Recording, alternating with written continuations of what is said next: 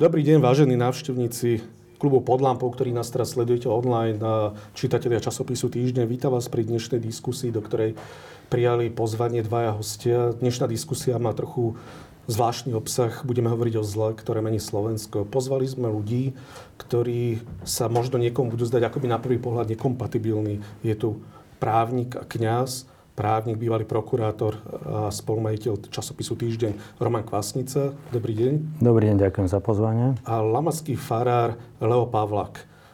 Jeden z Leo Pavlak bojuje so zlom ako viac duchovne, ale nie len, lebo v Angole čelil polovojenským jednotkám, e, čelil ozbrojeným konfliktom, zavraždil mu pred očami niekoľko jeho priateľov a farníkov.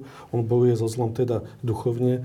A Romana Kvasnicu asi Slovákom nemusí moc predstavovať práve preto, lebo je to človek, ktorý celý život bojuje so zlom, bojuje s nespravodlivosťou a je určitým takým etalónom čestnosti v tom práve a je zároveň človekom, ktorý, on sa na to hnevá, ale ktorý má taký príbeh, ktorý veľmi pripomína Giovanniho Falconeho. Hmm. Ktorý veľmi pripomína Giovanniho Falconeho práve s tým, koho všetkoho sa nebojíte ako všetko sa nebojíte, ako ste vstúpili do Leopoldovskej väznice v 90.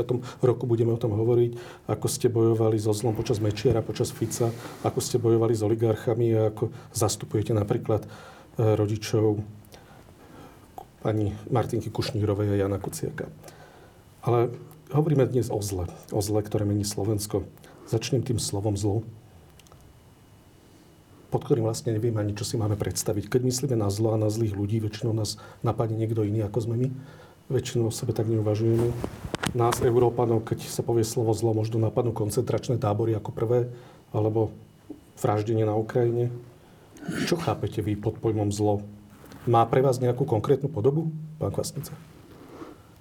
Tak asi si vždy predstavím nejakých eh, ľudí, ktorí veľmi adresne si viem aj tie tváre teraz predstaviť emocionálne, keď si poviem, čo mám teraz v tomto okamihu v mozgu pri vašej otázke.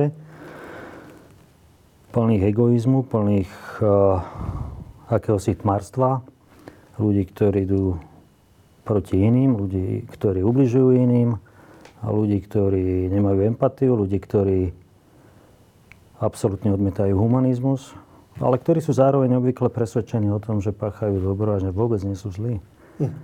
A filozoficky, filozoficky asi je to, je to niečo, s čím sa každý deň stretávame v našich životoch. Niečo, čo máme občas nakoniec aj my asi v hlavách. Každý z nás občas má v hlave toho diabla, keď sa má rozhodnúť, či pôjde doprava alebo doľava, či pôjde tou dobrou alebo tou zlou cestou a, a ide o to, aby sme sa vždy rozhodli s z nášho pohľadu a z hľadiska záujmu aj iných osôb tou lepšou cestou. To je asi tak e, narýchlo, čo ma teraz nápada pri vašej otázke. Hovoríte, že tí ľudia, s ktorými sa stretávate celý život ako právne, ako prokurátor, že si myslia, že robia dobro. Je to tak, že tí ľudia sú naozaj presvedčení, že konajú dobro, aj keď vraždia, krátnu, alebo inak brutálnym spôsobom ubližujú, lebo takéto bežné zlo je normálne, to robíme každý, také bežné zlo, chtiac alebo nechtiac. Väčšinou dúfajme, že nechtiac. A títo ľudia, teda aj tí ťažkí zločinci, sú presvedčení, že robili dobro? Alebo by nevedeli, že s tým ehm, vedomím, že urobili niečo zlé? Ja si myslím, že ľudský mozog a ľudský mozog vie byť obvykle schopný spracovať akékoľvek, akékoľvek skoro akékoľvek zlo svojho majiteľa. Mhm je to len otázka toho pohľadu na ten problém a či sa my seba presvedčíme proste, že to, čo sme spravili, nebolo až také zlé a vlastne možno, že za zo pár dní sa presvedčím, že to bolo správne. Možno, že treba to zlo rozšíriť nielen na ľudí, ktorí páchajú to zlo, ale rovnako aj na ľudí, ktorí odmietajú čokoľvek spraviť, aby to zlo sa nepáchalo. možno, že, možno, že tie kritériá asi by mali byť takto rozširované, pretože Teraz, keď si zoberieme e, problém na Ukrajine, jedných tam zabíjajú a vlastne iní nás presvedčajú, že to není až tak zlé. Hm. A to máme absolútne teraz akože e, čerstvý príklad, hm. ktorý môžeme si sobrať práve na to, čo som spomínal, teda na pomenovanie, že zlí sú aj tí, rovnako zlí sú aj tí, ktorí to zlo zmenšujú, ktorí ho nejakým spôsobom ospravedlňujú a ktorí ostatným hovoria, že buď, nech vám je to jedno. Lebo ty máš tak akoby v náplni práce bojovať priamo so zlom. V kresťanstve je zlo aj zosobnené nejakou postavou duchovnou. Ale čo pre teba osobne, Lea Pavlaka, to znamená pojem zlo? Akú má podobu? Tá moja otázka, ktorú kladiem sebe, e, je to otázka o, o prámene. Odkiaľ to zlo? E, keď czytamy Bibliu, e, te prvé vety z knihy Genesis, Bereshit, Predsa Boh vyhlasuje, keď tvorí svet, stvára svet, hovorí, že všetko, čo stvoril, videl Boh, že všetko je dobré. Odkiaľ je zlo, E, ako môžeme ho uchopiť. E, potom, keď czytamy, e, czytamy Svete Písmo, prepad, že tak biblicky, ale je to taki referenčný bod pre mňa. Je taka weta, taka myšlienka w knihe Mudrosti, że Boh nie stworzył śmierć. W tej biblickiej reči śmierć je častokrát totožná so zlom. Mm-hmm. S niečom takým, takým chmatateľným, takým, e, čo, e, čo nás desí. Hej? To nás desí. E, a kniha Múdrosti hovorí, že tá smrť, to zlo sa objavili na povrchu zeme skrz závis diabla. I teraz sa dotýkame. E, dotýkame sa toho, o čom si povedal, o čo si sa opýtal. E, pre kresťanstvo alebo pre judeo-kresťanskú e, filozofiu a náboženstvo zlo je osobné.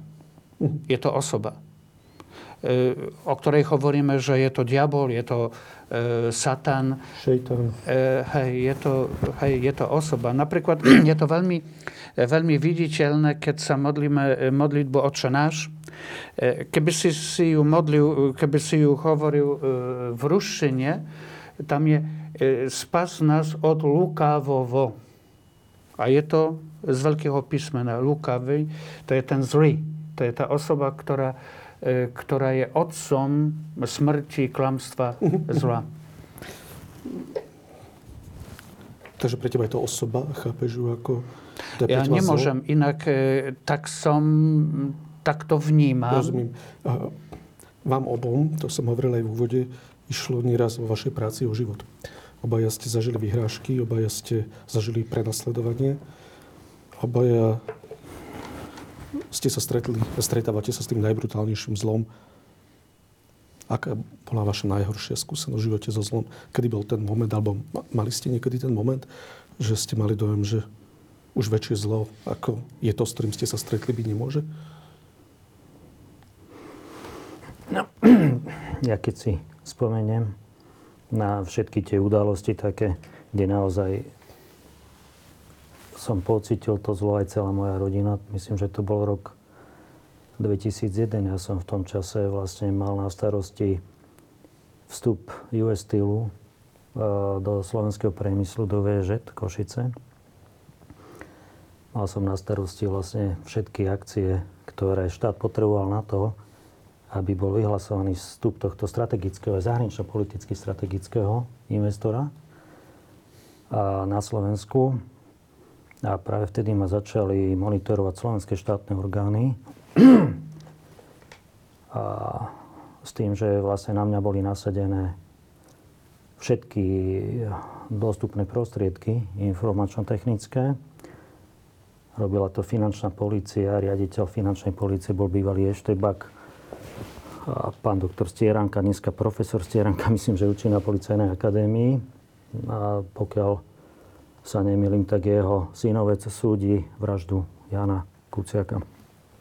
V tom čase vlastne mi cez štátne orgány bolo odkazané, že pokiaľ bude pokračovať zmena v policajnom zbore a pokiaľ sa budú meniť funkcionári v policajnom zbore, takže ma nechá tá skupina, ktorá bola mocensky odstavovaná, zavraždiť.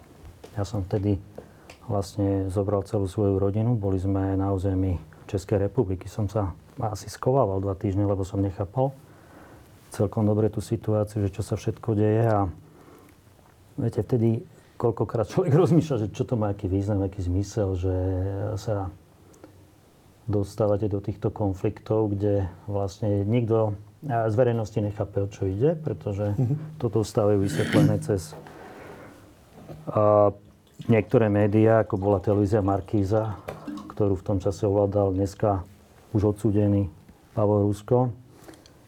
A mojim deťom sa vysmievali. Pokiaľ si dobre máme tam v škole, ja som bol každý druhý deň, redaktor Erik Tomáš ma robil vtedy na Markíze, mm-hmm. známy politik dneska slovenský. A položíte si otázku, že, že máte dve možnosti. Jednak robíte tú prácu spôsobom, ktorý teda si aj ukladá zákon, aj cítite vnútornú povinnosť ju takto vykonávať. Nemáte za to ten profit, ktorý by ste mali, ak by ste postupovali s tou druhou skupinou a máte problém. Že či to stojí za to. Ja som si... Po tých nociach som si nebol celkom istý, že to stojí za to ale som rád, že som to vtedy vydržal, ale to bolo absolútne sklamanie. Vtedy naozaj ľudia na mňa na uliciach e, vykrikovali. Ja som chodil do práce ráno o pol piaté, aby som nikoho nestretával na ulici, ale vedeli sme, že za vstup US Steelu bude pravdepodobne vstup Slovenska do ECD, do EÚ, nakoniec do NATO, čo sa aj podarilo. Ale to bol asi môj najhorší zážitok, aj zážitok celej mojej rodiny a myslím si, že aj zdravotne sa ma to vtedy dotklo. Za na strane druhej ma to ohromne posilnilo. Takže pokiaľ... Posilnilo ma to tak, že a človek sa naučil e, spoliehať sám na seba, čo je veľmi podstatné v tejto práci, samozrejme, ale ne, neočakávať od nikoho, že v tých rozhodujúcich chvíľach vám niekto zásadným spôsobom pomôže. A hoci teda toto ma to naučilo, našli sa vtedy ľudia, ktorí mi naozaj pomohli a ktorí podľa mňa keby neexistovali, tak neviem, či by som dneska ešte bol medzi živými. V tom čase jednoznačne musím spomenúť meno Jana Mojžiša, potom ktorého zlikvidoval Zurinde ako šéfa nejaké skupinky. A Jano Mojžiš bol, myslím, vtedy šéf Analytics A ja som to prežil a mm, Slovenská republika v roku 2002 v decembri bola na mm, kongrese NATO a v Prahe e, prijatá za člena alebo myslím, že s nejakými podmienkami člena NATO. Čiže to bolo to najhoršie, čo som zatiaľ v živote zažil, keď mi išli už aj po deťoch. A myslím si, že okrem toho ako spím so svojou manželkou v spálni, tak vedeli o mne absolútne všetko. Potom dokonca slovenskému podsvetiu dávali moje odposluchy. Vás odposluchovali doma priamo? Odpo- nie, no doma si myslím, že to, sa nedalo, ale odpočúvali moje telefóny a potom to dávali slovenskému podsvetiu, uh-huh. niektorým novinárom vybratým. A v roku 2008 e, som bol úspešný, zažaloval som Slovenskú republiku bez nároku na nejaké odškodnenie finančné. Uh-huh. A e, bolo rozhodnuté v Štrásburgu, že Slovenská republika poškodila moje práva, že som bol nezákonne odpočúvaný, čo bolo mhm. veľmi podstatné ako satisfakcia. A nie, pokiaľ by som v tom spore nebol úspešný, či by vôbec ste o mne hovorili to, čo ste pred chvíľkou hovorili. Mhm. Neviem, či by ste tomu verili, lebo ten štátny aparát som nebol schopný spraviť neho štaplera podvodníka. Som rád, že sa im to nepodarilo. Klopem na drevo. Ešte, kým sa opýtam na túto otázku. Išlo vám o život, išlo o život to ako možno by sme, tu teda muži, chlapi by sme vedeli ako keby chlapsky uniesť, neviem, mm. že ženy by to nevedeli uniesť, ale tam bola v ohrození vaša rodina, vaše deti, vaša manželka, teda aj vaše deti. To... Alebo ako to vnímate celú tú situáciu? Lebo to je ešte oveľa vážnejšie. No, je to strašné, keď prídete domov a vlastne pla, plače vám celá rodina a hovoria, a hovoria o vás, že ste neustále publikovaní ako podvodník a hoštapler. Tedy e, vymyslel pán Stieranka, čo by šéf finančnej policie so svojimi podriadenými, všetko ešte eštebáci bývali, ktorí bojovali proti vnútornému nepriateľovi. Mám všetko pozisťované, samozrejme, hm. to bol. že ja som s US Steelom tu spravil škodu pre VŽ niekoľko desiatok miliónov dolárov a vlastne na tom toto cel, celkovo akože rozohrali. A mňa dokonca, pokiaľ si dobre pamätám, dali do spisu rodiny Rezešových. Áno, ako človeka, proti ktorému v tom čase správne štát mal ísť. A hovoríme o tom, čo je to zlo, hovoríme o tom, že keď som najviacej pocitil to zlo, keď sa ma to najviacej dotklo, nemyslím si, že by ohrozili moju ženu, e, že by ohrozili moje deti, ale viem si predstaviť dneska vyšetrovateľov, ktorých uh, naháňa generálna prokuratúra, čo prežívajú oni a ich rodiny. Viem si predstaviť, čo prežíva Martin Juhas, ktorý nahrával polonickú chatu. Ona, jeho rodina, má dve malinké detičky a viem si predstaviť, čo môže následovať, pokiaľ Fico vyhrá voľby vo vzťahu k niektorým prokurátorom špeciálnej prokuratúry a podobne. Ale nie sú sami samozrejme, že dneska za nimi stojí Slovenská občianská spoločnosť za všetkými, takže to len na také dokreslenie. Myslím, že bez toho, aby som už tam išiel do detailov, toto, toto má v mozgu stále, že, e, že toto, toto bol asi ten najťažší okamih. A čo tam bolo najťažšie? Proste robíte pre spoločnosť, robíte, aby tá spoločnosť sa pohľad dopredu. A vlastne odmenu máte to, že ten štát, v mene ktorého robíte, sa vlastne proti vám postaví a fabrikuje, fabrikuje akési príbehy, fabrikuje niečo, aby vám ublížil a nakoniec vás ohrozí vlastne na živote. To som zažil a ale ma to posilnilo, si myslím. Akože to, to je veľmi podstatné, že dneska sme pripravení a bol som potom pripravený v tých ťažkých veciach, kde išlo o osud iných ľudí, ako bola Hedviga, Rómovia, Martin teraz Juháza, a Kuciakovci, Zlatka Kušnírová. Máme tie skúsenosti, sme schopní vlastne v týchto ťažkých situáciách spoločne postupovať dopredu a využívať tie skúsenosti, ktoré som si ja neprespal. Ono, to musí byť veľmi náročné v tom, že ja si pamätám, keď som raz so Zlatkou Kušníru robil rozhovor, kde ona označila jednoho predstaviteľa e, jednej firmy za objednávateľa vraždy, nebudem menovať. A do 10 minút mi nastá advokátska kancelária vtedy telefonovala od uverejnenia toho rozhovoru a, a bolo to také dosť nepríjemné a to ešte nič nebolo. To ešte nič nebolo. Tým chcem povedať, že dotýkať sa takýchto zlých vecí a dotýkať sa takýchto chaos obrovských na Slovensku, to musí byť aj psychicky veľmi náročné a musí to byť veľmi náročné v tom, že človek, keď urobí chybu, tak sa mu stokrát vráti, keď sa dotýka takýchto ťažkých vecí. Základné pravidlo. Vždy musíte vedieť, kde patrite.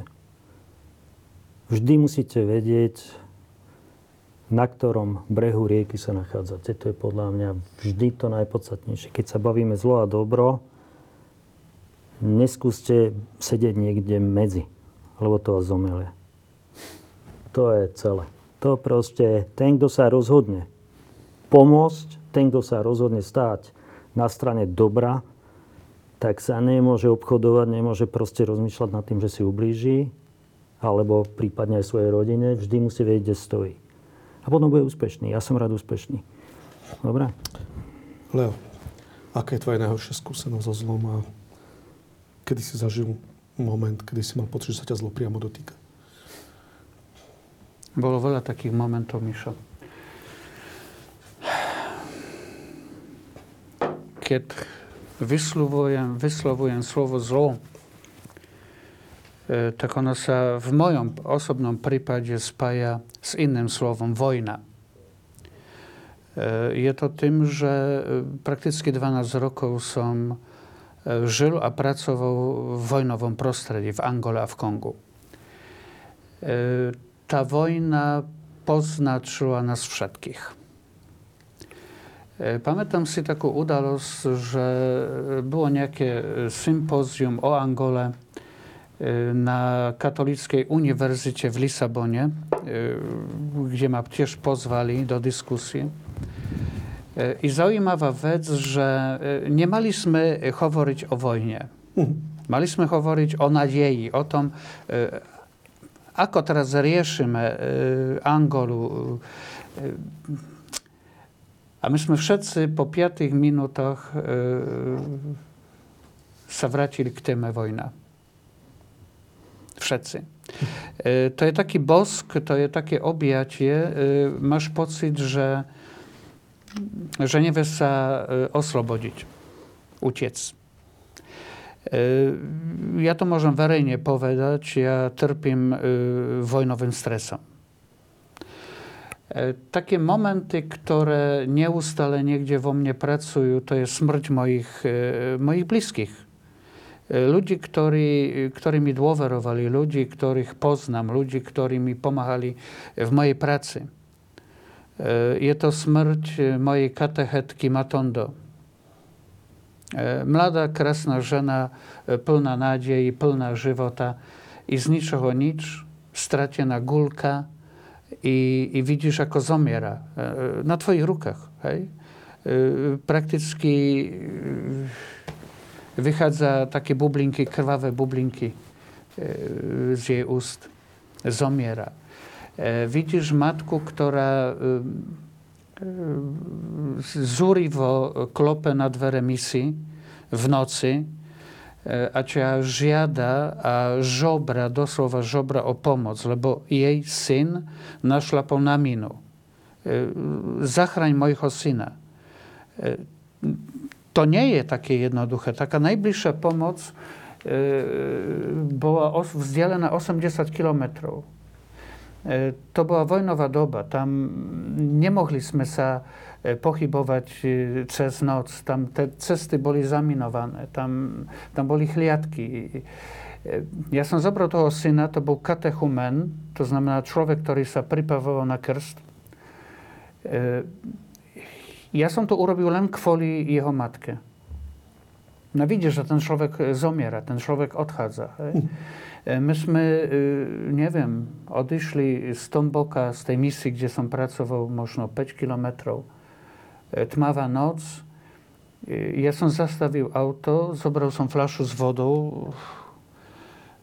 I ja sa ho pýtam, Peter, chceš, aby som ťa pokrsil? Áno. Áno. Ja som toho človeka pokrsil v tom aute, on zomrel. E, vtedy zomrel. E, na druhý deň jeho matka e, prichádza a zotiera krv v tom Land Rovere. E, ja to neviem popísať. Ja neviem popísať jej tvár. E, nepýtaj o to, neviem. Neviem. Ale bolo to e, tak silné, že ten obraz nosím neustále e, v svojom srdci. Dotyk zla. Keď som si pozrel váš životopis, pán Kvasnica, tak tam bola jedna taká po revolúcii zaujímavá udalosť, zaujímavá.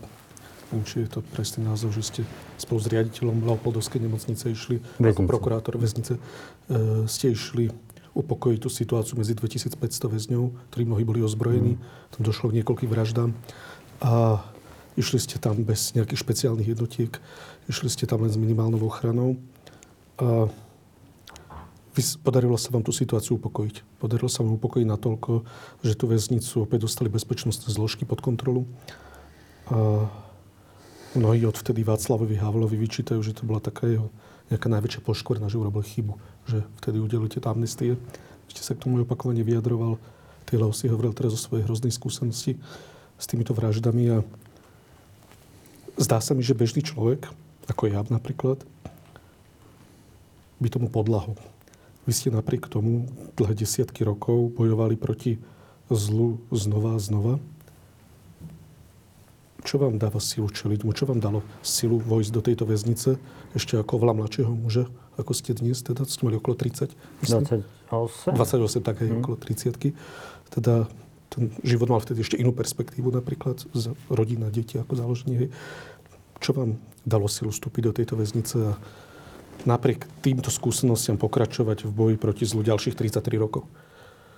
No, ja to troška upresním. Tá situácia bola tak vlastne, že po novembri 89 po nejakom čase väzni dostali pod kontrolu najväčšiu československú väznicu a bola to väznica, kde vlastne vykonávali trest odňatia slobody. Tí najťažší odsúdení alebo najťažšie e, trestné činy tam boli pri týchto odsudených.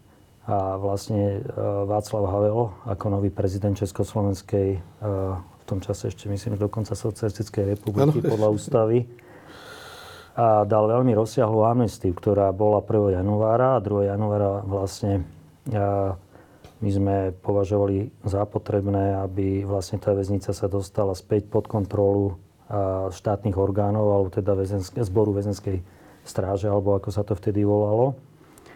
Čiže tie vraždy boli asi nejaké, mimochodom až rok aj pol asi po tomto, keď Aha. 5 sa pokusilo utiesť. A, a po tretie vlastne tie vzbúry mocenské po tretie bolo v marci. Uh-huh. No, čiže teraz sa vrátim do toho 2. januára. My sme vlastne boli postavení pred ten problém, že vo väznici v Leopoldove bolo 2,5 tisíc väzňov. Samozrejme všetci rozprávali, že sú odsudení tým politickým systémom, ktorý tu bol do revolúcie. A v Československu neviem, koľko desiatok tisíc bolo odsudených vo výkone trestu v tom čase, ale faktom je teda, že tá Leopoldovská väznica bola najťažšia, najhoršia. A vlastne e, ja som e, býval najbližšie, v tom čase som sa práve oženil, tak som býval pri Leopoldove, dosť blízko, v Drahovciach. A riaditeľ väznice pre mňa v noci poslal proste člo, ľudí alebo tých príslušníkov, aby ma tam dovezli. Ja som nevedel moc, o čo ide. A spomínam si ho, na neho teda si spomínam doktor Loboda, absolútny profesionál, ktorý sa so mnou posadil a hovorí mi, pozrite sa, na jednej strane máme situáciu takú, že proste do tých väzňov nesmieme strieľať, lebo to bola nová politická situácia. Na strane druhej, pokiaľ my tú väznicu nechytíme do rúk, tak tie militantné skupiny vlastne ju úplne ovládnu a to je otázka času, kedy budú sa snažiť vlastne prekonať všetky bariéry a dostať sa von. Tak ja som sa ho spýtal, že do akej miery je to pri nás bezpečné. On hovorí, že by sa nemalo nič stať.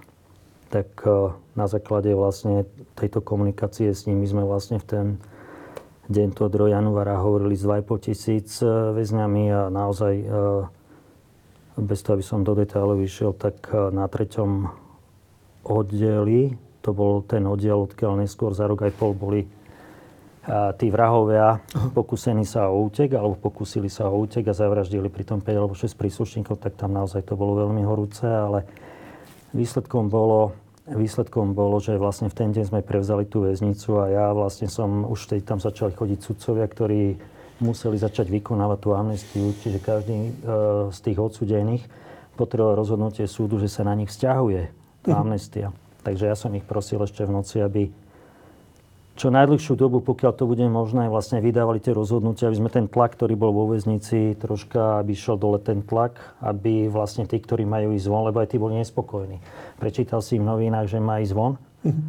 A keď sa spýtal, že kedy pôjde von, no keď rozhodnú sudcovia, čiže nervozita, ohromná nervozita, ale aj od, od ttých odsudených, kde sa nepredpokladala nejaká agresivita, ale naozaj bol problém, aby tá agresívna časť, to tam možno, že 30-40% bolo e, za násilnú trestnú činnosť, čo boli odsúdení, aby niektorých nezobrali za rukojemníkov, niektorých vo vnútri, aby nepozabíjali a podobne, tak sa to podarilo veľmi, ako si myslím, dobre zvládnuť v ten deň. Ja som na druhý deň išiel ku generálnemu prokurátorovi Slovenskej republiky podať informáciu, že ako to tam vyzerá. V podstate aj na základe toho, ako som si to vyhodnotil po informáciách doktora Lobodáša, moje odporúčanie bolo také, že je tam treba nasadiť špeciálne jednotky aj vojenské aj policajné. Nie, aby tam strieľali do ľudí samozrejme vec, ale aby tam videli tú silu. Tí militantní odsúdení, čo bolo odmietnuté, lebo vtedy to vedenie povedalo, že to, to by bolo hlúpe politické rozhodnutie, ale samozrejme, že to išlo, ono to gradovalo a v marci potom tam tie špeciálne jednotky museli zasiahnuť. Nedá mi nespomenúť, a musím spomenúť, lebo to považujem za svoju občianskú povinnosť, aby som spomenul, že to rozhodnutie prezidenta Havla bolo absolútne správne. Tí, čo to spochybňujú, tak slušne povedané nemajú pravdu, pretože prezident Havel musel proste spraviť ten krok ústretový, jednak aby všetci dostali znova príležitosť. To bol ten rozmer toho jeho humanizmu. Proste áno, máte nový štart. A po druhé, naozaj tam mohlo byť veľké množstvo aj politicky odsúdených ľudí, Oni nemuseli byť zrovna za nejaký ten e, komunistický trestný čin proti republike odsudený, ale tam mohlo byť e, niekedy zmanipulované prípravné konanie a mohla to byť nejaká majetková trestná činnosť, mhm. ktorá bola na rozsudku. Čiže on veľmi správne spravil uh, veľmi širokú tú amnestiu. Treba znova sa k tomu vrátiť, že to sa nevzťahovalo na tých najťažších odsudených za násilnú trestnú činnosť, vraždy, lúpeže a znásilnenia.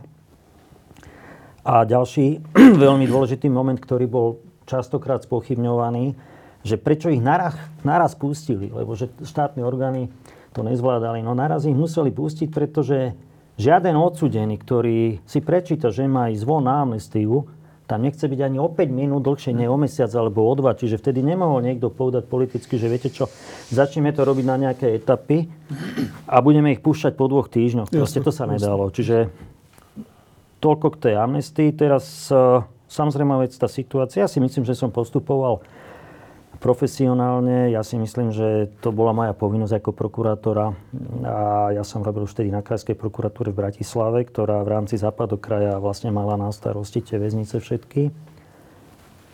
A zvládli sme to a treba sa historicky k tomu vrátiť a v prvom rade vždy považujem za potrebné ochraňovať meno Václava Havla pri tomto, to bolo absolútne správne, čo spravil. A pokiaľ niekto vyčíta, že ich púšťali tak rýchlo, tak tu je výnik. Áno. Ale tých ľudí treba rýchlo pustiť von, lebo mali na to právo proste. Neskôr ste oveľa neskôr. Ale to sú také najznámejšie prípady, možno pre širokú verejnosť aj pre našich čitateľov. Neskôr ste obhajovali také nepopulárne pre mnohých prípady, ako boli zbytí Romovia v Moldave napríklad. Hedvika Malidová, maďarské dievča, ktoré bolo e, zmlátené, za, čomu boli hneď veľmi zvláštne vyjadrenia Roberta Kaliňáka napríklad za niekoľko dní a boli tam a mnoho, mnoho iných takých kaos, kedy ste sa jednoznačne postavili už proti takému systémovému zlu. To už bolo iné zlo ako vo väznici, ale už ste bojovali s nejakým aparátom štátnym. Čo vám, čo vám dalo odvahu vlastne? Bola aj táto skúsenosť väznice? Alebo čo vám dalo odvahu sa postaviť aj proti systému? Lebo to je predsa len ešte niečo iné. Je to niečo neuchopiteľné bojovať s ministrami, bojovať s nejakým štátnym aparátom, s osiskou, s policiou. No, tak e, toto je moja práca, to je moja profesia. Pr- prioritne. Ja tu nechcem žiadne patetické... Áno, ale sú všelijakí advokáti. Viete, sú advokáti, ktorí podľahnú a radšej nejdú do toho. Vy ste do toho išiel. A, samozrejme, je otázne, že či to každý je schopný zvládnuť, lebo ten tlak zo strany toho štátu je strašný. Ja vám môžem povedať, že v roku 2004 alebo 2005 som dával trestné oznámenie na Mikuláša Zurindu, čo by premiéra.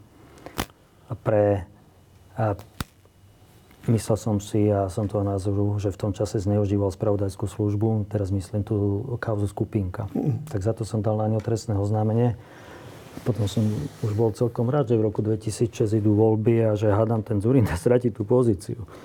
A nastúpil Fico a spol. No a za 4 mesiace zbili Hedvigu Malinovú a teraz uh, uh, pr- profesná otázka. Proste som začal zastupovať, lebo som vedel, že nemá kto pomôcť to zastupovanie bolo veľmi, veľmi na začiatku dramatické, pretože dneska, dneska si viem predstaviť, že čo boli Židia za slovenského štátu na ulici, keď toto mladé dievča, neviem, vy nebudete vedieť detaily, ale maďarskej národnosti študentka zbytá na ulici a policia povedala, že si to vymyslela, povedal to premiér a neskôr ju začali stíhať, že si to vymyslela.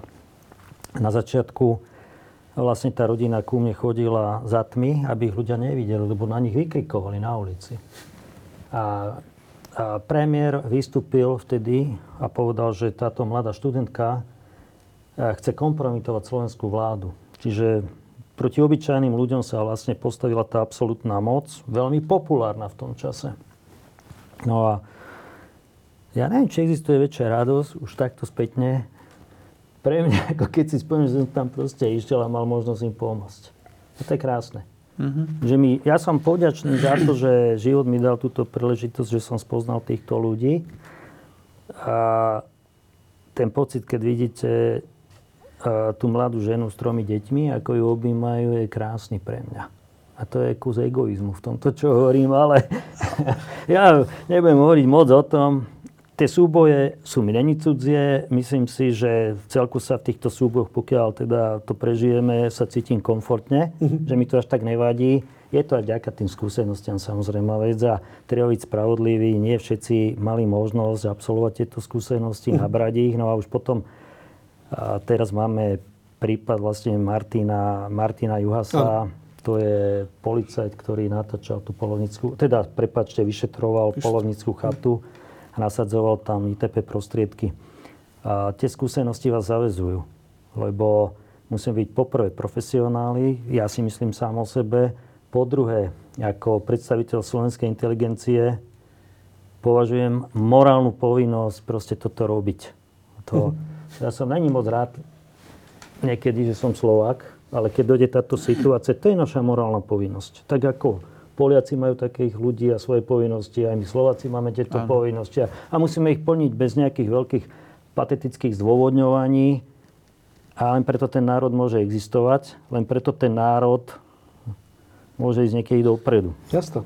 Ešte inak sa pýtam, čo vám dáva tú chuť bojovať za dobro? Viete, bojovať proti zle, lebo ono to není ľahké, ste už opísali, ale ono je to v skutočnosti náročné aj po tej takej inej stránke, že veď vy môžete naozaj, tu môže byť Fico za pol roka a vy znova môžete byť na blackliste, že vy vlastne neviete, ako sa bude tá spoločnosť vyvíjať a vy, vás možno nečaká pokoj. Nechcem malovať čerta na stenu, ale vy neviete, čo bude, ani bohužiaľ nevieme to nikto to je povinnosť naša. Keď, čo, ja som minulý bol v nejakej diskusii, zoberme si tých jednoduchých Slovákov, ktorí za slovenského štátu riskovali svoju existenciu, ako ale fyzickú existenciu a skovali našich židovských spoluobčanov. Čo je toto oproti tomu, prosím mm. pekne. Mm. Ako jednoduchí ľudia, ktorí sú pre históriu stratení. Nikto nevie, že existovali u viacerých možno u väčšieho množstva týchto záchrancov. Oni to spravili. A e, to sú pre mňa moderné slovenské dejiny. Humanizmus týchto jednoduchých ľudí, to je niečo, na čo my Slováci musíme stavať. Nie, že môžeme, musíme stavať. Nakoniec sme to ukázali po 24. februári minulý rok. Ja sa opakujem, kde ma pozvú, toto rozprávam jednoduchí ľudia bez väčších finančných prostriedkov chodili na ukrajinskú hranicu a pomáhali. Dneska majú ubytovaných Ukrajincov a delia sa s nimi o jedlo. To je Slovensko. Nie Fico, ktorý hovorí, že toto je náš problém. A keď sa ma pýtate, prečo? No pre toto.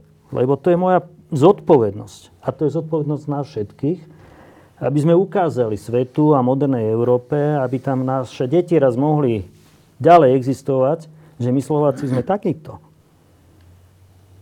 Morálna zodpovednosť, odpoveď. Je to lepšie Slovensko. Leo, ty si bol 12 rokov v Angola, až pokiaľ ti nevybuchla mína. Pri čistení lesa teda ti roztrhala nohu, poškodila ťa, mal si črepinu. Myslím, že aj v hlave, mal si po celom tele, aj v krku. Mm-hmm. Skoro si zomrel. Ty by si, preto to len hovorím, lebo ty by si v Angole ostal vlastne doteraz, keby sa toto nestalo. A tá Otázka je na teba, že čo ti dalo odvahu ostávať vo vojnovej zóne, kde ti išlo o život pravidelne, tiež bez nejakého pátosu, ale kde si kedykoľvek mohol zomrieť. Misionári sú bežne vraždení vo svete. Hej, nie je to nič neobvyklé. Aj na africkom kontinente. Čo ti dávalo odvahu? Je to tiež povinnosť okúpať kvasnicu, alebo ako by si to ty pomenoval? E, vieš, e, ja nie som hrdina. E, niekoľkokrát som mal zbalené veci. Ja hovorím, tá, tá rozprávka nie je pre mňa. Ja tu nechcem byť, ja tu nechcem žiť. To, e, to je príliš ťažké. No ale potom vždy sa niečo odohráva, ale je to také, taký odkaz, ktorý zaznieva niekde medzi riadkami, keď vidíš ľudí, takých obyčajných ľudí. E, a kladieš si otázku, odkiaľ oni majú v sebe to odhodlanie, e, tú odvahu a odkiaľ sa berie v ich srdciach e, také obrovské dobro. Príklad. E, e, e po tých všetkých udalostiach, po útokách, po, e, po vraždách, potom ako sme zbierali mŕtvole e, z ulic mesta, bol som prakticky zabalený. Idem späť do Európy, nechcem viac e, vidieť Afriku, nechcem žiť v vojnovej zóne, nechcem. Proste nie. E, a potom prichádza e, žena Julia Ribeiro, ona pomáhala na misii a pozerám na jej život. Sme zbierali alebo vyhľadávali deti, ktoré sa skrývali, alebo možno tak, zavraždení rodičia, idzie kolona aut, yy, zabici všetci, a dziecko uciekło niekde, sa skrywa w lese. Myśmy te dzieci wykładowali. One, one sa sprawali jako, e, jako takie małe nalakane zwieratka. Pamiętam si chlapczyka, który nie prerekol jedno jedyne słowo rok, wyższe roka. No, taka trauma. E, a Julia nie mała problem, ona mała swoich, nie wiem, 6 albo 7 dzieci, ona nie mała problem z tym, że e, prijać do swojego jednoduchego domu dalszych 12 albo 16. E, chápeš? E, żona, która ma len niejaki dom, która ma zdrowe ruki, która nie ma pieniędzy, nie ma, ona nie mała, a ona jest schopna się postarać o 20 dzieci. Mhm. Hej? No ako teraz sa zabaliť? Ako? Keď o tých detičkách rozprávame, Zlatka Kušnírová je mamička tej zavraždenej Martinky, ktorá zomrela s tým novinárom, aby ste vedeli. A ja som chodil do rodiny a vidím tam také malé romské devčatko sa pohybovalo. A zároveň tam vždy bola sesternica Zlatky Kušnírovej. A ja som sa potom pýtal, čo to je aký príbeh, lebo to malinké dievčatko malo 5-6 rokov a Zlatka mi hovorí, to je moja sesternica, ktorá pracuje v Rakúsku, alebo pracovala v Rakúsku ako operka a dobre zarábala. A ona prišla sem a jej sesternica mala adoptované rómske dievčatko z detského domova.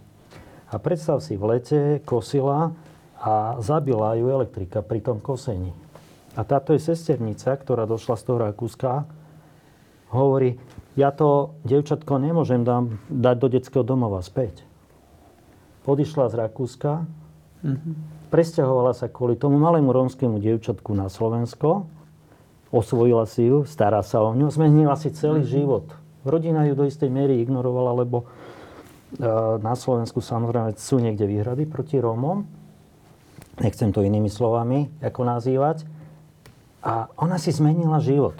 Mm-hmm. A toto všetko, čo ja robím, ja vždy si to poviem, čo je to oproti tomu, čo spravila táto žena. Mm-hmm. Tento obyčajný človek, to je obyčajné gesto. Ktorý, ktorý nikto, nikdy, keby som ja o nej nerozprával, už asi tretíkrát, by nevedel, že existuje tá žena. A a to je krásny humanizmus. Mm-hmm. A mhm. toto, keď môžem povedať, že som súčasťou takéhoto národa, ktorý produkuje takýchto ľudí, ano. tak som na to hrdý, Pane Bože. Áno, tak... A, a, a niekedy sa musíme hábiť samozrejme, ale čo vyvádzajú Fico a spol, no ale to my sme hrdí na takýchto ľudí. Mm. Takže to len, keď ste o tom mm o tých, de, de, o tých de, detičkách rozprávali, tam ma to napadlo. Omluvám sa, že som vám skočil do Ale to dobre. Ale to je tak jednoduché. To je tak jednoduché. E, keď e, pozeráš a, a čítaš ten odkaz, e, ktorý je skrz týchto ľudí nám darovaný, tak ako sa máš zabaliť? Ako máš odísť? To sa nedá. Jednoducho sa to nedá.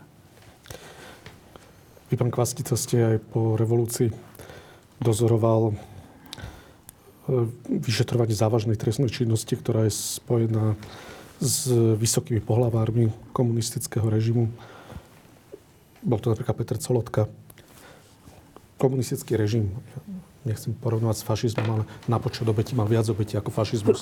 Tým nehovorím, že fašizmus bol mm-hmm. menej zlý, ale keď to len takýmto kvantitatívnym ukazovateľom nejak posúdime, to zlo, ktoré tu ostalo z obdobia komunizmu, mám pocit, že tu stále cítime dodnes. Stále tu cítime príklon. Ako keby sme trpeli s takým štokholmským syndromom niekedy Slovensko. Stále máme potrebu kláňať sa silným mačom, ako bol Mečiar Fico. Veľká časť spoločnosti úplne absurdne obdivuje Putina bez ohľadu. Hm? Kde sú už úplne jasné. Veľmi ča- volíme si ľudí, ja, ja ich nechcem súdiť, ja som nie súdca ani morálny, ani iný. Volíme si ľudí, ako je Boris Kolár. Hej, volíme si ľudí, ako je Peter Pellegrini, Robert Fico. Toto budú možno ľudia, ktorí budú zanedlho vládnuť Slovensku a nechcem malovať čerta na stenu, ale je to ten pozostatok totality, ktorý je tu? Je to ten pozostatok zločineckého komunistického režimu na Slovensku, ktorý stále z nás robí ako keby obete štokholmského syndromu, že stále potrebujeme obhajovať ľudí, ktorí sú minimálne podozriví, minimálne podozriví e, zo stresnej činnosti. A v normálnej demokracii by takíto ľudia nemali čo robiť na vrchole. Tí, čo sú už iba závažne podozriví. A to sme my neprávnici, teda my zlom, ale to, je, to dá zdravý sedliacký rozum. Je to pozostatok totality, alebo čo je to na Slovensku, že sme ako keby viac náchylní no. obdivovať týchto ľudí? Títo ľudia vlastne vyjadrujú objednávku slovenskej spoločnosti. Keby to nebol Fico, tak je to Bico, alebo neviem, ako by sa mhm. volal. Mm-hmm. Proste toto je stav slovenskej spoločnosti a teraz môžeme hľadať dôvody. Ja laicky samozrejme, lebo ja nie som ani politolog, ani historik, ani neviem čo ešte, aby som to vedel objektívne vyhodnotiť. Myslím si, že máme niekoľko problémov. Náš zásadný problém je vlastne, že nemáme nejaké buržoázne tradície. Hm. Nejaká narýchlo vytvorená kapitálotvorná vrstva, ako to nazval uh, pán Mečer v 90. rokoch, tak to není niečo, čo by slovenskému obyvateľstvu vedelo ukázať, že tá buržoázia je žiadaná v každom jednom štáte, že je prospešná, lebo tvorí nejaké hodnoty. A ďalej máme problém podľa mňa v tom, že nám sústavne od vzniku samostatnej Slovenskej republiky uteká elita. V podstate my nemáme šancu sa stať nejakou vedomostnou ekonomikou, lebo všetky mozgy, ktoré Slovensko produkuje, sú neustále pod tlakom, či majú alebo nemajú odísť. Každý rok nám odchádza z budúcej elity 5-10 tisíc e, budúcich absolventov špičkových svetových škôl a tí ľudia sa nám nevracajú. Mm-hmm. Teraz keď si zoberiete, že máme 5,5 milióna ľudí, ja som to minulé rátal, tak to máme vonku 700-800 tisíc mienkotvorných ľudí, teda ľudí, ktorí by po dedinkách, malých mestách a nejakým spôsobom pôsobili, spolu vychovávali a s tými ostatnými vlastne tých, ktorí si kladú často aj nezmyselné otázky, neviem to jednoduchšie vyjadriť. A toto všetko nás predurčuje k tomu, aby sme mali svojím spôsobom tieto problémy. Slovenská inteligencia do istej miery často prostituje s mocou. A sa je ľubí tá pozícia proste zarábať pri tej e, moci peniaze. Je to pohodlné. No a potom nemáme ďaleko, aby sme sa dostali vlastne do toho obdobia, ktoré tu bolo do roku 89. To sú určité feudálne spôsoby riadenia štátu. To znamená, že niekto sa dostane do tej mocenskej pozície, on určuje, čo je dobre, čo je zlé, kto čo bude robiť, kto bude mať peniaze, kto nebude mať peniaze. To je vlastne ruský svet. Áno. A vlastne z toho vznikajú potom tie oligarchické zoskupenia. My tomu hovoríme akože strany politické, nechcem samozrejme povedať, že všetky sú takéto, ale obvykle ako HZD Smer, to je oligarchické zoskupenie, tretia cesta, že? čiže uvidíme, ako to pôjde a čo sa nám hodí, ktorá no. ideológia, no. že? No a, a, a v tomto marazme sa vlastne sa pohybujeme, no a máme tu niekoľko, to sú vnútropolitické, zahranično-politické problémy, no číslo jeden je vlastne neschopnosť modernej Európy sa postaviť ku Rusku od roku 2000. Pretože bolo jasné, že to Rusko sa vyvíja nie správnym spôsobom. Bolo jasné, že Rusko začína rozkladať a predovšetkým cez sociálne siete tieto európske demokracie začína formovať nesprávne vzťahy medzi Spojenými štátmi Európou, keď pre Európanov bol väčší problém Američania ako Rusko. Čo je úplne absurdné. Čo úplne Áno, ale to je, to je vlastne, to bola neochota tých elit európskych si povedať, že Rusko je problém. Do istej miery tam bola určitá časť vlastne e, nemeckých politických strán, ktorí robili veľmi výhodný biznis veľmi dlho vlastne s Ruskom. Nehovoríme, že s Putinom, ale s Ruskom. Uh-huh. A neverili, neverili, že niekto je schopný robiť to, čo oni nevedia pochopiť, že by mohol robiť. No mohli to spraviť to, čo spravili, lebo vlastne ten uh, Západ sa na to nepripravoval. A v tomto sa pohybujeme my, malinkí Slováci, 5,5 milióna obyvateľov, no tak prioritne, chvála Bohu, že EÚ, chvála Bohu, že NATO a musíme do vysvetľovať našim uh, voličom, a proste čo je dobre, čo je zlé. A tie naše elity to nerobia. Ne, nevyužívame, ja tvrdím, verejnoprávnu televíziu na to a, nemáme diskusiu. Musíme neustále diskutovať o tom, čo, ako sa vyvíja dneska v Európe, prečo je napríklad ukrajinský problém, prečo vznikol, ale všimnite si, nikto o tom nediskutuje. Vlastne, a keď necháte ten verejný priestor voľný, tak ho zaberú takýto, ako je Fico a Blaha. A z druhej strany, oni sa aj troška boja, alebo nie sú pripravení až na taký agresívny štýl komunikácie. Ale sú pardon, mimoriadne vzdelaní ľudia, aj Fica, aj Blaha. Oni sú načnodarní, jeden je docent, druhý má doktorát, že to sú ľudia, ktorí, ako chcem len povedať, že sú informovaní. A keď hovoríme, že stačí informovať, to sa chcem opýtať. Um, takto musíme... Uh, prioritne si ja myslím, že Slováci sú národ humanistov. Či sa niekto k tomu postaví kladne alebo záporne, tak to už je iná vec, ale podľa mňa Slovákom je blízky humanizmus. Uh-huh. Slováci nie sme tvrdí nejakí. My samozrejme netúžime po nejakých vojenských konfliktoch, po nejakej agresívnej konfrontácii, ale musíme to tým ľuďom vysvetľovať. A samozrejme vec tie jednoduché riešenia, ktoré predkladajú populisti, vyhovujú populistom samozrejme vec. A musíme vysvetľovať, prečo to nie je správne. Lebo iná cesta nevedie.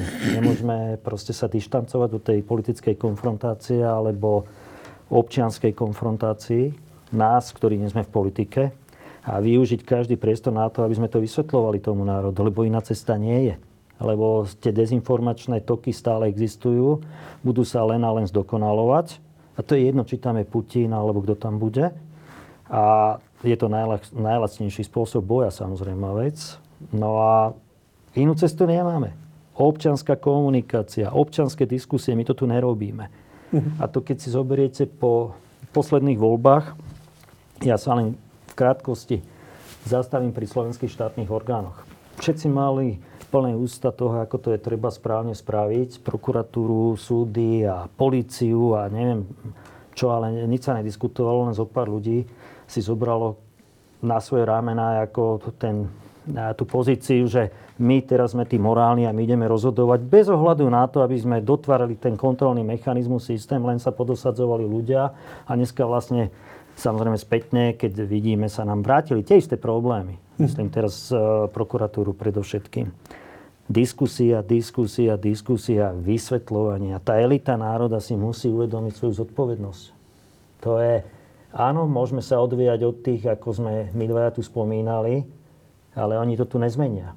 Mm-hmm. A my, ktorí máme možnosť presviečať, vysvetľovať, tak sme povinni to robiť a my to nerobíme. No, tak... Robíte, ste tu. Robíte to.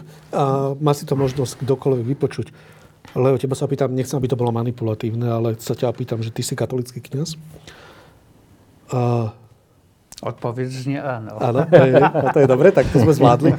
Ale iné sa ťa chcel pýtať, že Slovensko patrí medzi najreligióznejšie krajiny Európy. Hej? Čo sa týka ľudí, ktorí sa hlásia k nejakej cirkvi. Hej?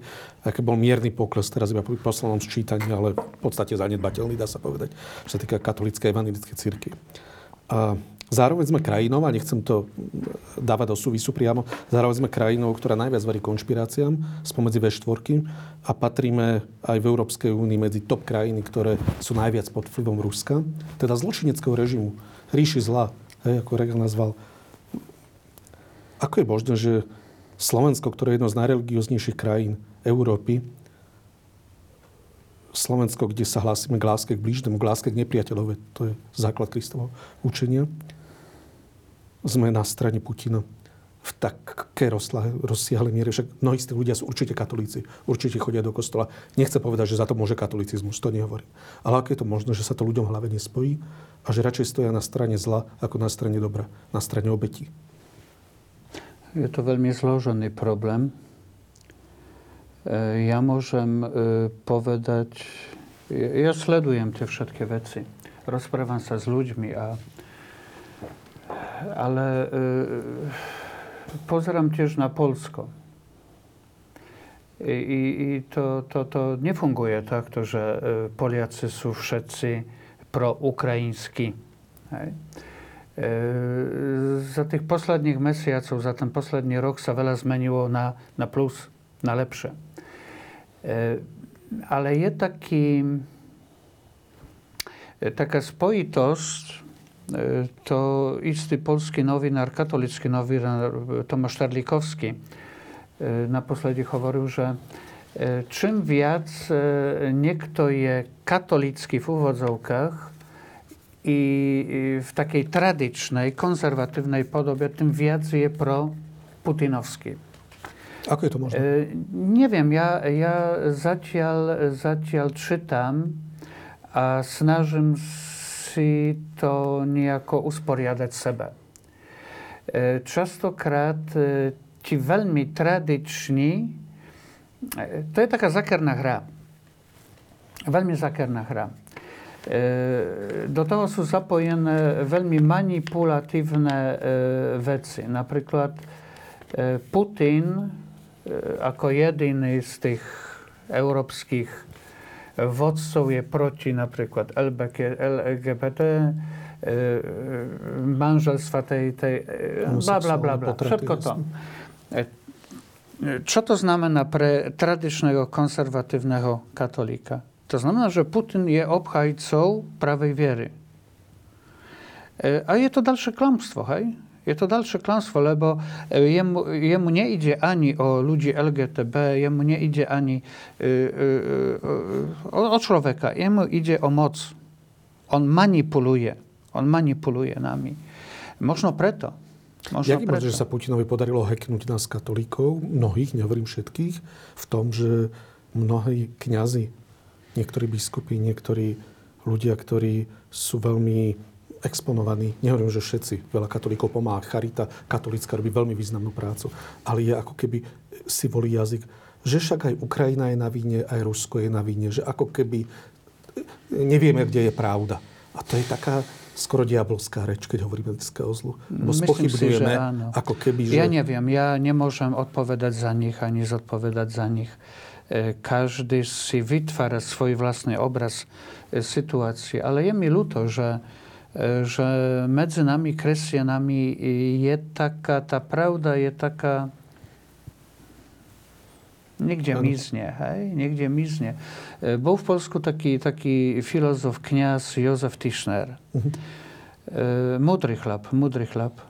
I on, on, on sa zaoberal slobodou, ale tiež v tom takom spoločenskom rozmere. Hovorí, že sme poznačení a ešte dlho budeme poznačení takým syndromom, ktorý on hovorí o tom homo sovieticus. Mhm.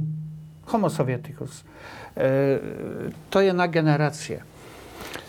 Na druhej strane, ja keď som niekoľko dní po vypuknutí vojny som, keď som videl humanitárnu pomoc do Užgorodu, som na druhej strane hraníc Uble, už na ukrajinskej strane, videl iba dva stánky, nechcem niekoho uraziť, a to bol človek v ohrození a Slovenská katolická charita mm-hmm. na mhm. ukrajinskej strane. Ano. Teraz myslím, že zase je vidieť, že tu je silné, aj, aj kresťanské, aj to sekulárne, to, čo ste aj vy hovorili, e, hnutie, alebo tá chuť ľudí pomáhať, je tu naozaj obrovská. Hej? Je, je to obrovská, obrovská a je. nemôžeme povedať len skôr, e, keď hovoríme o tej hybridnej vojne Ruska, voči napríklad aj Slovensku, tak ako keby bola až príliš úspešná. Lebo my tu v Bratislave si toto hovoríme, však všetci veľa cestujeme, ale ja keď idem mimo Bratislavy niekde učiť alebo niečo moderovať, tak ja sa niekedy ako keby až bojím obhajovať Ukrajinu. Nebojím, ale rozumiete, čo chcem povedať, že uh-huh. viem, že okamžite narazím. Okamžite narazím a okamžite pôjdem do konfliktu proste s ľuďmi, ktorí sú vzdelaní. No v Polsku je to jednoduchšie, lebo e, pre Poliakov e, Rusko bolo vždy tým najväčším nepriateľom. Jasne. Hej? E, Polska sa trošku aj morálne ako keby rehabilitovalo v tomto konflikte, ktoré ako keby sa zdalo, že sa nevedelo pred vojnou, že ide skôr maďarskou cestou alebo európskou mm-hmm. cestou a teraz je ako keby jasné, že ide európskou cestou. I obdivujem Poliakov za to, že boli schopní e, urobiť takú čiaru nad takými udalostiami ako Voleň. Mm-hmm. Hej? Že napri- ja, ja, som, e, ja som mal taký zažitok, e, e, bola taká doba veľmi krátka, keď som bol predstaveným v Reholi v Sliesku v Nyše. I sme každý rok usporiadavali také stretnutie dobrodincov misií. Mhm. To boli, to boli staršie osoby. I pamätám si, že prišla z Ukrajiny sestrička, E, taká nadšená, ktorá hovorila o svojej práci, o, o všetkom. I ona pred obedom y, ponúkla, a teraz sa pomodlíme Otče náš, a ja by som sa chcela pomodliť tento Otče náš po ukrajinsky. E, to bolo takých 15 rokov dozadu. I ona začala tú modlitbu v, v Ukrajinčine a istá dáma buchla po stole, hovorí, ja to neviem počúvať. Oni mi vyvražili celú rodinu. Hej? Ona pochádza tam z Volenia. E, to bol taký zažitok. Ale e, pozri sa, ako, ako sme dospeli, že sme boli schopni ako e, spoločnosť, spoločenstvo, ako Poliaci urobiť tú čiaru. Ja nehovorím, že všetci. E, no je to pre mňa, je to pre mňa fenomén. Je to pre mňa. Ja si myslím, že v podstate je to jeden veľmi nerovný súboj. Keď si zoberiete roz, náš súboj e, s ruskou propagandou, keď si zoberiete rozpočet e, ruskej armády, je to asi 10% z rozpočtu americkej armády. Napriek, e, myslím, že tretí alebo štvrtý sú, čo sa týka výšky rozpočtu vo svete. Po Indii, Turecku až dokonca. A napriek tomu vidíme, že naozaj majú stále veľmocenskú pozíciu. Ja si myslím, že prvý pochopili, prvý predvídali silu sociálnych sietí, digitálnej dostupnosti informácií a na tomto oni pracujú podľa mňa niekoľko desiatok rokov. Čiže v tom je to nerovný súboj, pretože my sa tu zaoberáme tým, či máme vlastne vypnúť alebo nevypnúť niektoré weby v úvodzovkách. A pritom je to mm, veľmi odborná demagogia, ktorú podľa mňa e, robia za pomoci psychologov, psychiatrov. Áno. Čiže je to ako profi robota a ja si myslím, že by sme absolútne nemali sa venovať obsahu, len spôsobu, ako zamedziť tomu, aby sa to e, šírilo vlastne do Európy. A toto Európa nerobí a veľmi, a veľmi dlho sa prebúdza. A to je to, čo som hovoril, že Európa, Európska únia, štáty vyspelej Európy si dlho hľadali tú pozíciu voči Rusku a ako by si ju našli až 20, 24. februára minulého roku. Ale táto propaganda funguje možno 20 rokov, čiže to sú profesionálne postupy, ktoré majú zvládnuté. Naozaj to spočíva na tom, aby ľudia v Európe ničomu neverili, nikomu neverili, aby sa všetko relativizovalo aby sa relativizovalo to, či Ukrajinci trpia, netrpia, či si zaslúžia alebo nezaslúžia utrpenie. A my toto všetko prenášame do nejakých hodnotových rozhovorov. My v podstate musíme odmietať všetky tieto informácie a vlastne moderný svet sa musí postaviť proti vôbec možnosti šíriť tieto blúdy. Čo sa týka tej pozície Putina, ktorú ste spomínali, ja si myslím, že tá pozícia Putina je do istej miery daná a vlastne tým feudalizmom, ktorý tam je, ktorý je aj v niektorých postkomunistických štátoch. Ešte to sú tie zbytky z toho socializmu vlastne, toho vodcu, ktorý si môže viac menej všetko dovoliť.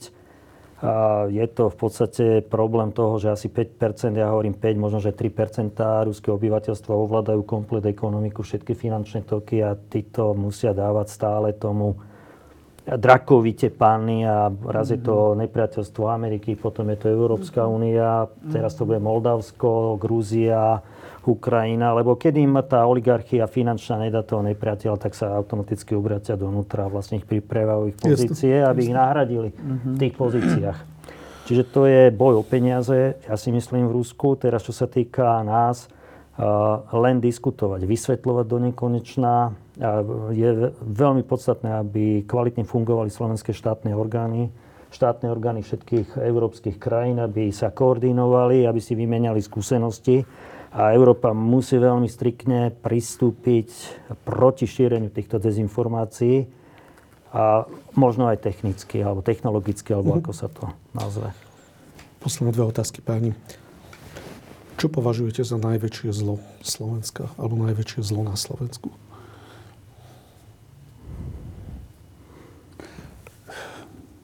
Bol taký Dominikan kardinál Yves Congnard.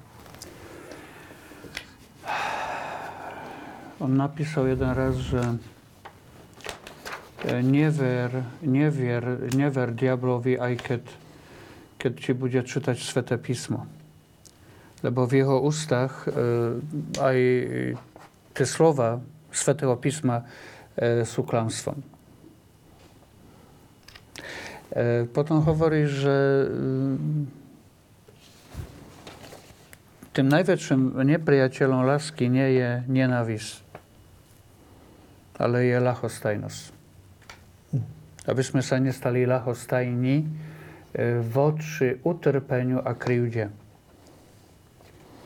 E, Asi to, asi to by som, v tom by som videl. Pán Kvasnica, čo považujete za najväčšie zlo na Slovensku? Je to dominancia populistov v politike, pretože si myslím, že ich činnosť a ich existencia, prípadne dominancia v politických uh, súbojoch a potom aj prípadné víťazstvo by mohlo viesť ku ohrozeniu existencii Slovenskej republiky. To hovorím horizont 15-20 rokov. Mohlo by viesť ku tomu, že sa dostaneme mimo štruktúre EU aj na teraz. Hrozí to podľa vás? Viem, že To- nemáme gulu kryštálovú, ale vnímate no- ako reálne to riziko? Pokiaľ si vyhodnotíme, pokiaľ si vyhodnotíme reakcie, to ako sa e, správame ku menšinám, reakcie Európskej únie, ako sa správame niektorí teraz ku, e, ako sa vyjadrujeme ku konfliktu Rusko-Ukrajina, tak naozaj v západnej Európe, pokiaľ e, budú rozmýšľať o tom, aby si oni zastabilizovali vnútropolitické aj nejaké skupinové vzťahy, tak budú musieť mať troška možno v budúcnosti vážnejší vzťah politický ku týmto štátom, ktoré jasne nedeklarujú, aké majú hodnoty a jasne nehovoria, kam chcú patriť. Takže toto je priame ohrozenie Fico a Kaliňák, ja tvrdím, nám berú budúcnosť za našim deťom. A Slováci by sa mali zobudiť. A musíme to do nekonečna tým ľuďom, ktorí sú nerozhodnutí alebo čítajú tie kraviny po tých rôznych weboch vysvetliť. A samozrejme treba vysvetľovať, čo to je ruský svet v úvodzovkách, ako je nebezpečný pre uh, takých, uh, nazvime to, mekých Slovanov, ako sme my, že? Aké to je pre nás nebezpečné. Že? My sme svojím spôsobom troška podajní a, a to je veľké, veľké zlo, to je veľké riziko, ktoré nám hrozí. Samozrejme, vec to je na niekoľko rokov tento problém, aby sa vyriešil. Takže lahostajnosť a populizmus. A posledná otázka, ako proti ním efektívne bojovať, ale efektívne bojovať, aby sme videli výsledky v dohľadnej dobe. Ja nechcem od vás recept samozrejme, ale máte nejakú životnú skúsenosť, ako proti ním bojovať tak, aby tie naše deti, teda ty máš duchovné deti, lebo ja budem tak hovoriť, ale tie naše deti, ktoré máme, či už duchovné, alebo teda telesné, tak aby žili, a to tiež nechce byť pat- patetický, mne tiež syn odišiel do Čiech najstarší, hneď ako mohol, do Prahy, aby tu chceli ostať na Slovensku a aby cítili, že Slovensko má budúcnosť. Ja, ja si myslím, že v prvom rade sa musíme tešiť zo života. V druhom rade sa musíme tešiť zo života. V treťom rade sa musíme tešiť zo života. Pokiaľ sa nebudeme tešiť zo života a budeme plakať stále tu nad tým, ako to tu strašne vyzerá, však ja to tu, Pane Bože, zažívam od 1. januára 1993, keď sme vznikli, že to proste vždy to bolo viac menej strašné, až na 1-2 roky. Čiže musíme sa tešiť zo života a proste musíme ísť do tých bojov, ktoré sa možno aj nedajú vyhrať. Áno. Mm-hmm. Proste sme povinní to spraviť a musíme bojovať. A nebáť sa hlavne. To povedal to si, ja neviem, či Či- som kresťan, katolík, žid alebo evanielik, ale toto povedal Vojtila niekedy, nebojte sa. Keď bol v Bratislave Ale a pre, bol tu predovšetkom povedal to Ježiš. To je tak- jeho odkaz No, skreseného pána. Nebojte sa. Nebojte sa, netreba sa, báť. Nebojte netreba sa. sa. báť. Ako. Treba bojovať a znova hovorím, poďme aj do bojov, ktoré sa možno nedajú vyhrať. Je to naša povinnosť a vlastne e, potom môžeme očakávať, že budeme e, schopní riešiť tie problémy, ktoré tu vznikajú. Všetko. Dobre? Leo? Vieš čo, kladieme si otázku, ako sa môžeme naučiť žiť. A odpoveď je jednoduchá. Keď žiješ, nemáš inú možnosť. Žij. Proste žij ako najdobro. Nič viac. A rozlišuj. A tiež sa s životom. Tak Nakoniec sme skončili s nádejou. Ďakujem Romanovi Kvásnicovi, že prijal pozvanie do tejto diskusie, kde hovoríme o zle, ktoré mení Slovensko. Ďakujem Leovi Pavlákovi, ktorý aj z takého nadhľadu polského dokáže pozrieť na Slovensko a že si prijal pozvanie do našej diskusie. Pekný deň páni a ďakujem. Ďakujeme za pozvanie. Ďakujem.